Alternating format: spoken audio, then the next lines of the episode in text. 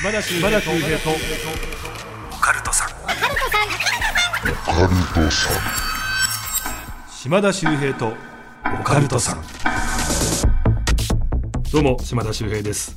怪談都市伝説占いさまざまなオカルトジャンルの専門家をゲストにお迎えしてディープなお話を伺っていく島田秀平とオカルトさん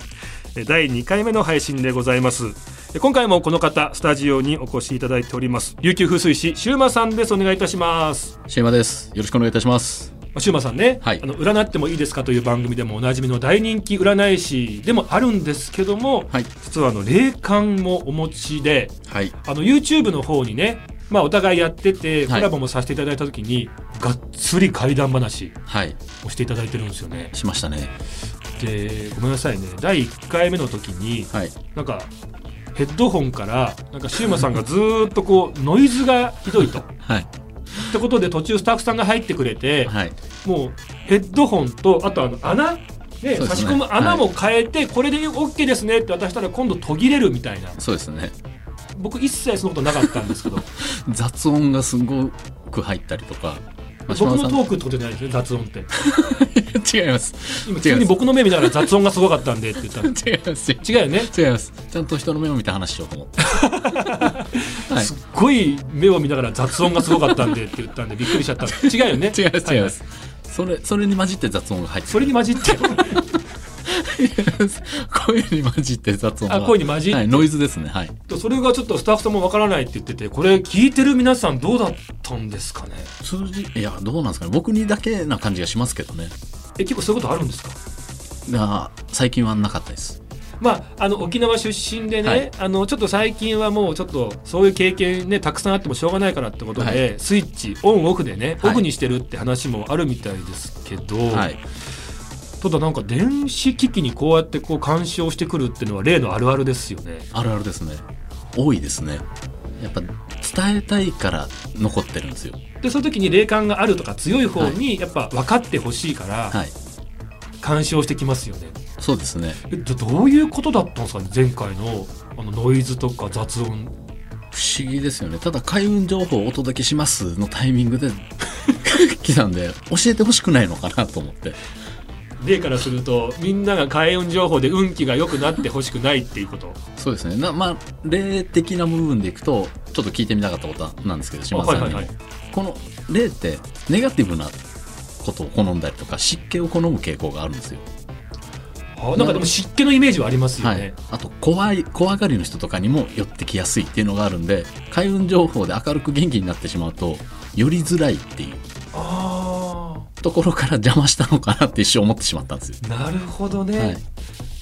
ちょっと確かにすごい怖がってると、はいそこに霊が集まってくるっていうだからお化け屋敷とかねはい、もともと心霊スポットじゃないんだけどみんなが常に怖がってるからそういった存在が集まってきてそこ自自体が不思議なことが起きやすくなるって話もありますもんね。はい、ありますし、まあ、お化け屋敷とか入ると大体本物がいるとあ本物だなって言って人でわーってやられても気づかずそのまま僕行くんですよ。え何もうお化け屋敷に本物いたりするんですかいますいます。そういう時どっちが怖いのシウマさんは。どっちも怖くないです。えじゃあ何のために入ってんの でそうさ霊感ある人ってさお化け屋敷に何のために入ってんのあのと友達が行きたいっていうパターンがあるんですよ。ええで先頭切ってって大体言われるんですけどあああの間があるじゃないですかあのお化け屋敷側のまここで脅かそうみたいな、はいはいとあと歩く速度もなんとなく計算されてるらしいんですよ、うんうんうん速度的にこれぐらいだからこのタイミングでわーって脅かしてればいけるみたいうんな、うんそれ僕の場合過ぎてからわーってやられることが多いんでだからその計算よりも早く歩いちゃうってそうことでですしょ、でうん後ろの友達がわーってやってるのを見ながらあれってただ暗闇を歩いてったっていうことが多いです僕の場合うんもう二度と行かないでくだ さいもうお化け屋敷側からするとこんなもう厄介な客いないんででたまに本物いるよとか言うと 「えっ?」て言ってわーってやられても気づかないで歩く友達もいたりしますね、あのーこれね吉本の芸人さんに聞いたんですけどお化け屋敷ってわけじゃないんだけどなんかね遊園地かなんかでみんながねこう船かなんかに乗ってくると、はいでその船が到着したところにステージがあって、はいそこに芸人さんがいてみんなそのピンでいてね、なんか漫談とかする。はい。で、また次のところに行って、また漫談を聞くみたいな感じだったんですって。で、芸人さんって常に一人でいるわけですよね。はい。で、いろんなお客さんがこう来るんですけど、お客さんが来た時にすごい受けるのが、どうも皆さん、いやーね、あのーすごくね、えー一番僕が怖いんですよ。ずっとここに一人でいたからね。っていうのが受けるんですって。はいはい。ピンでいるからね。はい。ずっと待ってるから。時にある芸人さんが、それやったら一日全然受けないんですって。はいもう鉄板トークなのに。はい。いや、僕が一番怖かったですよ。一人だからね。って言ってるのに、全然怖が、みんなビビらんあの、わ笑ってくれないと。はい。でなんでだったんだろうなって聞いたらあのお客さんからするとその芸人さんが「一人なんですけどね」って言うんだけど何人もいるじゃんっていうああ、はいはい。風に見えてたっていう、で後々怖かったみたいな話聞いたことあるんですけどはい。ひ引き寄せてますよね。だそう集まってたってことでしょうねそうですよねだ。自分も気づかずに気づいてないですね、完璧に。ごめんなさい何の話をしたのか急に まだオープニングでしたごめんなさい、ちょっとねあの今回はあのシューマさんが、はいあのまあ、霊感も終わりということで、ちょっとね今日は怪談話はい。たくさん聞いていきたいと思いますので、はいお願いいたしますはい、お願いします。島田秀平とオカルトさんさあ皆さんお待たせいたしましたここからですねシウマさんの霊体験についてお話を伺っていきたいと思うんですけどはい。あれもう沖縄出身ですよね、はい、沖縄出身でえす。そもそもいつぐらいにその霊感に目覚めたんですか本格的に、これは間違いなく霊感だなと気づ気づいたのは高校入学で、一応野球留学って形で寮に入った時なんですけど沖、縄水産でね、はい甲子園も行ってますもんね、はい、その時なんですけど、でも実は小学校3年ぐらいからあったはあったんですよ。おかしな体験がおかしな体験があって、それぐらいから気づき始めで、でも本格的にこれは間違いないなはもう高校時代ですね。えその時えおかしな体験っていうのはどんな経験だったんですかえっとですね、まず小学校の時に、あの、僕の母親が運転する車で、おばあちゃんしか家に帰る途中に、目の前から白い竜みたいのが、車を横切ったというか、うん目の前からこう通っていったんですよ。しかも空に向かってこう上がっていったんですよ。で、あがな、なんだろうこれっていう形で、で、布団に着いたんですよ。なんですけど、僕の母親も実はこれ見てて、うんうんうんで僕を怖がらせてはいけないからって言わなかったらしいんですけどでも僕は急に起きて僕の母親のところに「そういえばさっき白い竜みたいな蛇みたいの通っていかなかったってお前も見えたのか」っていうのがきっかけででその竜がいたところって井戸なんですよ生きてる井戸だったんですけど、はいで、えっと市のなんか管轄で埋める埋めないでちょっと揉めてた場所だったらしくて。うんうんうん結局そこのなんか番人みたいな人がいて守ったので未だに残ってるんですけど埋めるななのかもう埋められると分かったから出てったのかっていう今では何だったんだろうってちょっと不思議なこれ井戸ってね、まああのはいいろんな階段の舞台にもなるじゃないですか、なんかやっぱり不思議なこと起きやすい場所なんですかね。起きやすいですねしかもその井戸自体がまだ生きてるうんうんうん、井戸だったんで、でもその竜みたいなのが出ていってから町自体ちょっと発展はしなくなったんですけどへえでも今結構いろいろ建物ができて一応不動産の価値も上がってるみたいではあるんですけどでも今綺麗に祀って残ってるんですよちゃんと僕以前何年か前にマンションをね購入した時になんかいろんな資料の中になんか変なマンションのなんか建物のなんかこう図形のところに変なこうマークがついてる資料があってこれ何すかって聞いたらあこれあの歴史をね遡って以前どこどこに井戸があったこことここに井戸があったっていう図面なんです。はそんなんいりますって聞いたら、あ、はい結構気にされる方多いんで、一応これも情報としてお渡しします。へえみたいな。はいとそのちょうど井戸がねあるところの直線上こう上には住みたくないって方も結構いるんですよ。はいはいありますそれなんなんなんですかね。水は結構影響するんですよで井戸も生き井戸と死に井戸があるんで、はいはい死に井戸のところはやっぱさあの前回話したあの霊って湿気を好むんであそこに宿りやすいというか残りやすいでで水がどうしても腐るとエネルギーというか気自体が下がってしまうはい。でその影響をもろに受けるのが土地とそこの上に住んでる人たちになるんでなので井戸とか水のある場所って結構重要なんですよ水回り。水回りですねやっぱりこう流れる川とかはいいけどとどまってしまう沼とかはいあとなんかすごくねその水が腐ってしまうような場所ってのはやっぱ良くないって言いますもんね。よくないですね滞り大体そういう場所に霊気って集まるんでうんうんうんそこにいいることが多いですよねで都心でも僕琉球風水師なんで見る時もマンホールはいはいはい見ます、下水なのか上水の通り道なのかっていうのも結構運気に左右するんでこのマンホールは下水あちょっと運気が低いなとかって見たりとかするんですよじゃあ引っ越す時とかも下水の近くじゃないところの方が、まあ理想的には理想はいいかもしれそうない。ですねはあ。えそれでごめんなさい高校の時にはい実際に俺は霊感があるんだってことに気づくわけですよね。で気づいたのがもう入寮した初日ですよねあ野球部の寮に、はい寮に入った瞬間に兵隊が上がってくるんですよどこある場所からうん、下かられ兵隊が上がってくるなと思っててで数えたんですよその兵隊の人数をそしたら32名いましそて、んなにはい、でなんでこう32名だなって確信をした時にでその来る場所が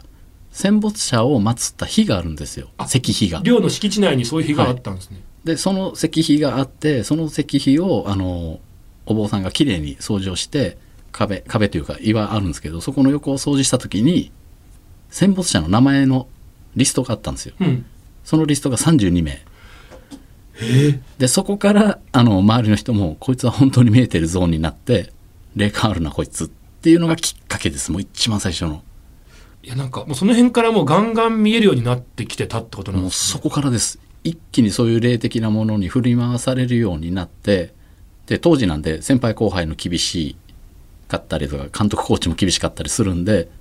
それに耐えながら霊的現象というか障害も受けたりとかしてたんでなので結構きつかったですよダブルでダブルです普通はね野球のこう練習が厳しいだけで済むところもう一回例の厳しさも あったってこと、霊の厳しさがあったから今ここにいるのかなって思いますけどえねどんな例え ば例の厳しさって霊感がある人ってどういう辛さがあるんですかえーっとですねまず匂いなんですよ僕の場合匂いすごいなんか腐った匂いというかそれがもう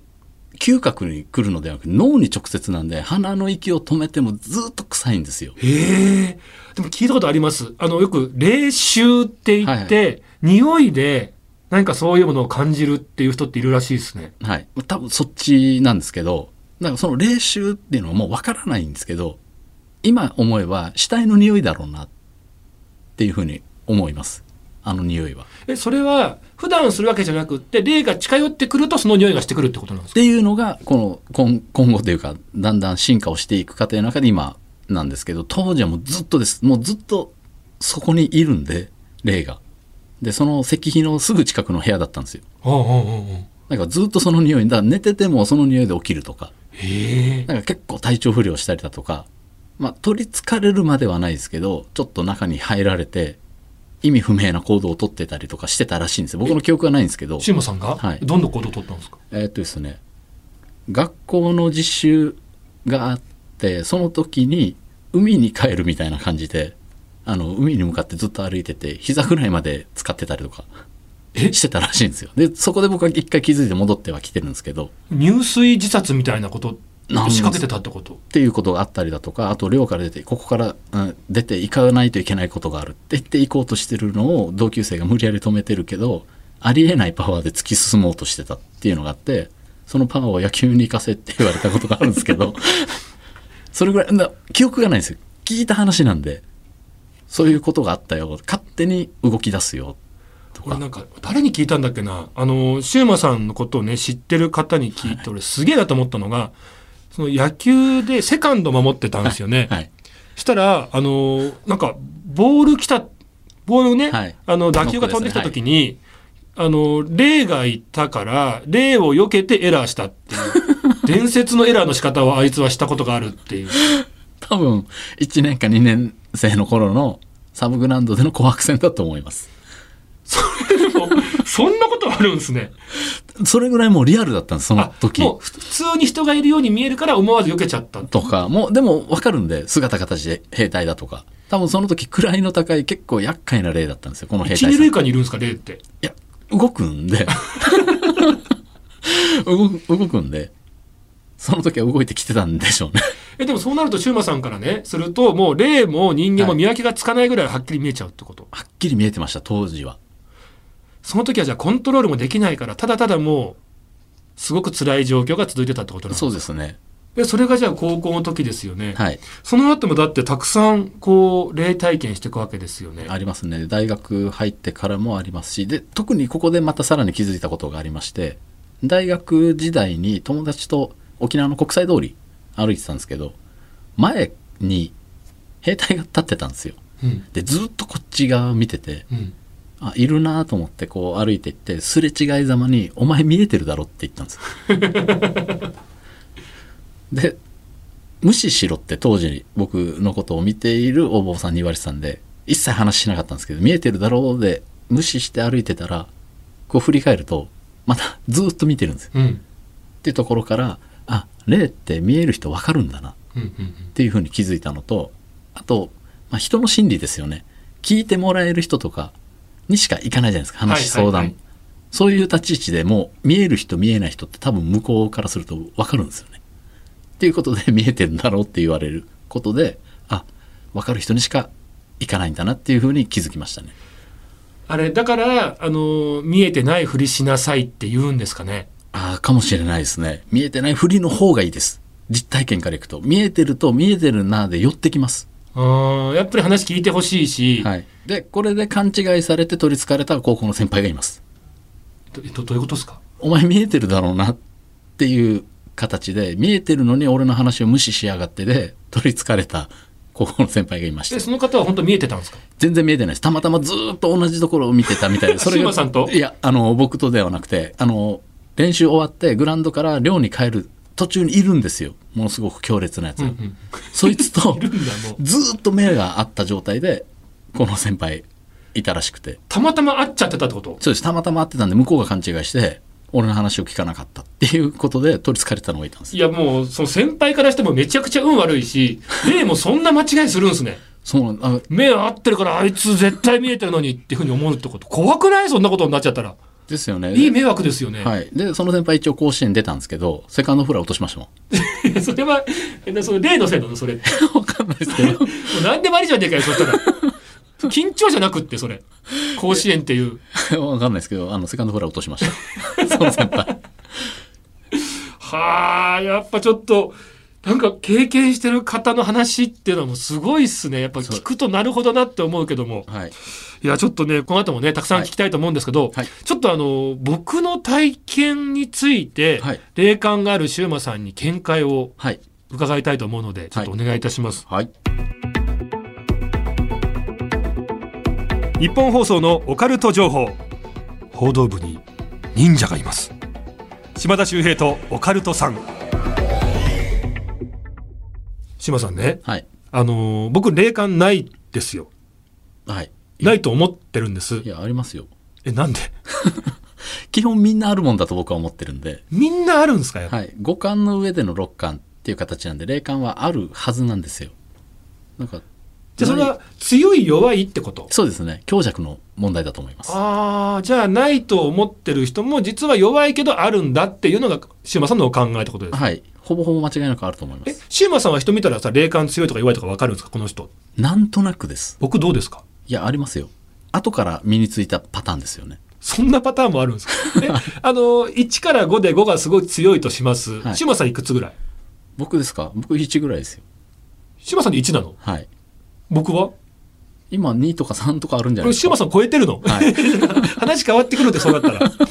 僕は経験を積んだ流れで下げたっていう形なあんで、、じゃあもともと強かったけど、今は1に下げてる。下げてる状で、態でもすと。もとじゃあ4ぐらいあったってこと結構強かったんで、あの、そういう霊媒師ではないですけど、お坊さんの人たちからも、スカウトみたいのされました。行けるからって。 行かないって言って行かなかったんですけど。スカウトってやっぱそういうのあるんですね、本当に。やっぱなんかあるらしいです。やっぱそれなりの力を持ってる方がお経が通りやすいだとか、ちゃんとなんか供養できるみたいなのがあるらしいんで、修行によって身につくパターンと、もともと持ってるのをさらに修行して強くするっていうなんか方法もあるらしいんで、はあ。スカウトされたことあるんですけど、野球やりますって言って断りました。ごめんなさい僕の話なんですけどね、はいすいませんはい僕だから霊感ないはい。まあか怪談話は好きだけども、はい。自分の実体験はないってずっと思ってたんですけど、はい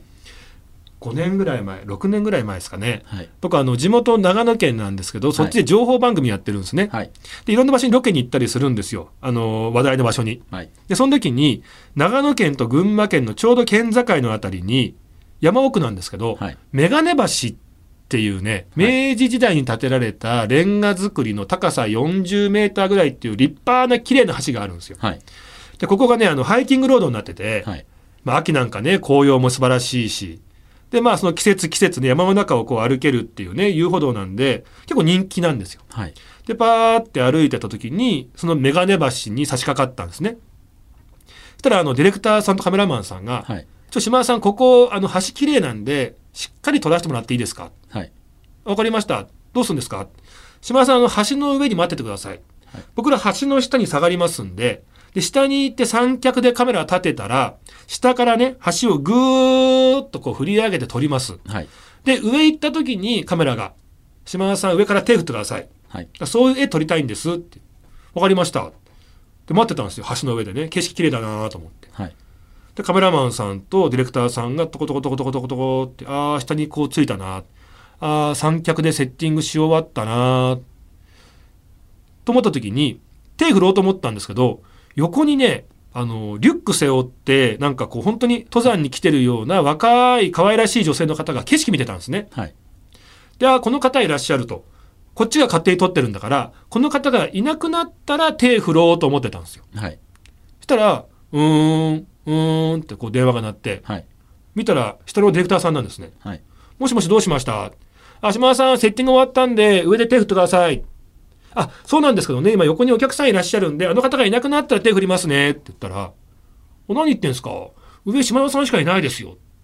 えってパッて見たら、あ、いないんですよ。はいああ、帰られたのかなと思った時に、パッて足元見たら、そこに花束が添えてあって、はい2週間前に若い女性の方がそこから落ちて亡くなってたっていう場所はいだったんです。はいめちゃめちゃはっきり見えてたんですよ。はいはっきりっていうかもう本当に人がいるっていうぐらい。はいで、こんな経験しちゃうと、あれもう幽霊と言われる人たちって、はいもう人と見分けつかないぐらい普通にその辺にいる。で、気づいてないだけなのかなって思って、いきなり怖くなってきちゃったんですよね。はいこの話ってどうです本物です本物はいじゃあ僕はやっぱ霊を見たってことなんですかね。そうですね。その時の状況で残ってることが多いんですよ。霊たちっていう表現していいのかわかんないですけはあはど。今これ間違いなく、その時の状況で見えてますよね。な、なんですかね。同じことを繰り返してる霊っていうのがいるんですよ。はあ多分そっちの、その部類ですよね。僕の体験でいくと、ある沖縄の病院から飛び降りをした、亡くなった女性の方がいるんですけど、そこレースポットだからって友達に知らないで連れて行かれて、その辺外周車でしてたんですよ。そのたんびに上から落ちてきましたもん、ボンネットに。そのたんびに。そのたんびに。で、落ちてきてグッて見るんですよ、こっち側を。もうやめて、やめて行こうって言って、普通に帰ってったんですけど、多分それと同じで、同じことを繰り返してしまう。ループですね。ループ例ですね。今つけま した。いや、そんなポップ に、ループレイですねって。そんな言葉ないですよね。はい、ないです。ないです。今つけました。あの、シウマさんの今悪い部分出ましたよ、本当に。悪悪い部分。すっごいいい声で、ループレイですね。はい。ループ例です。だから、あの、本当にすごく切ない気持ちを持って亡くなってしまうっていうことで、とっても切ないことだけど、はい。なんかそういうこと繰り返してしまうんだったらずっと辛いじゃないですか。だと思います。だから本当に思いとどまってほしいですよね。そうですね。そうなっちゃうんだったらね、本当に。はい。で、話を聞こうにも聞けないらしいんですよ。なんでその専門家の。もう同じことをやってるんで、その間がないって言ってました。あでもそっか聞いてる間がないんで、一緒に行動しないと聞けないっていう状況なんで、うんうん無理です生身は無理なんで、って言ってましたね。ちょっとごめんなさい、あのー最初ね、話してたんですけど、僕ね、横にいたって。だから、はい本当にもしかしたら、霊感ない人でも、普通に人間と同じように見えてるってこと。はい、見えますね。本当土地の状況だとか、移った時期だとか、環境に応じて霊感っていうのは開くものなので、よく渋谷のね、スクラム交差点、めちゃめちゃ人いますよね、はいあんな中に何人か混ざってるんだよって話も聞くじゃないですか。はいそういうこともあり得ると。混ざってます混ざってるんです混かざってますじゃあ聞いてる方で、あはあ、い自分霊感ないです。見たことないですって言ってる人も、実は見てることが多い。今日も一日生活してたら、電車の中とかで何人かは実は霊だったってパターンがあるってこと。可能性はゼロじゃないですよねありますよねで僕の知り合いでそういうのをし全く興味がないっていう人が「ないよそんなの」って言った人が引っ越しで引っ越し先が結構そういう霊的な現象が起きやすいっていう場所だったんですけどそこに引っ越しして3日でもう帰るって言って その部屋出てった人がいるんであ場所によってこう力が引き上げられちゃう。はいだから事故物件とか、そ引うっですね越すと霊が見えちゃうとかってことがあるってことなんですねはいありますねごめんなさいこの番 組ゲストの方にね、、はいいろんな話を聞いて、はいね、もうたくさんいろんなことをね語り合うっていうことで始まったんですけどはいもう僕がただただ聞きたすぎてずっと質問攻めみたいな感じになってます大丈夫なんですかねちょっとよかったらね皆さん、はあのメールで島田もっとこんな感じのね風がいいぞみたいなちょっとねそういうのもあったら教えていただきたいななんていうふうに思いますけども毎週金曜深夜24時に更新しています私が無事だったら島田秀平とオカルトさん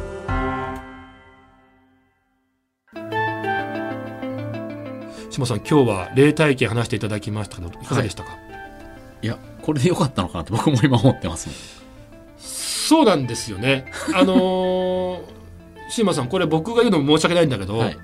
僕はめちゃめちゃ楽しかったんですけど、はいただ放送としての手応えはあんまりない っていう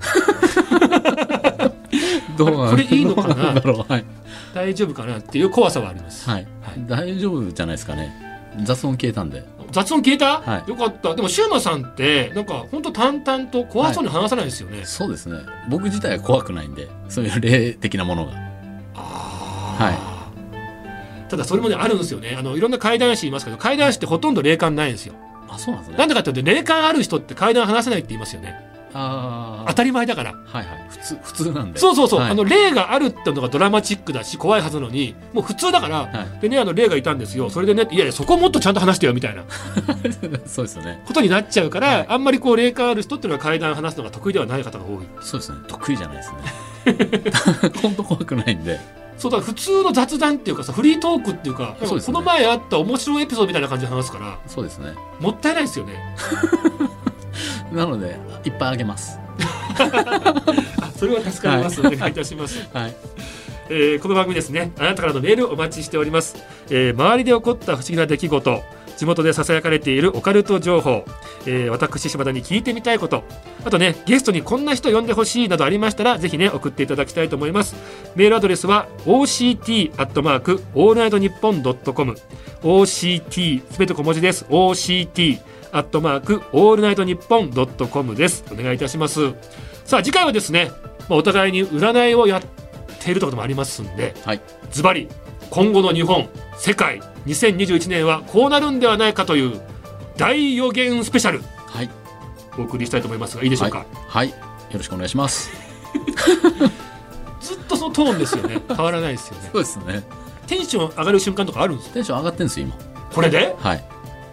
うわーとかなることないですかうわーはないですえ最近うわーってなったことはなりいたいなっていうのはありますよなんかバンジージャンプ飛びたいなとかジェットコースター乗りたいなって今思ってますけど今思ってるんですか今思ってますだったら番組に集中してくだ さい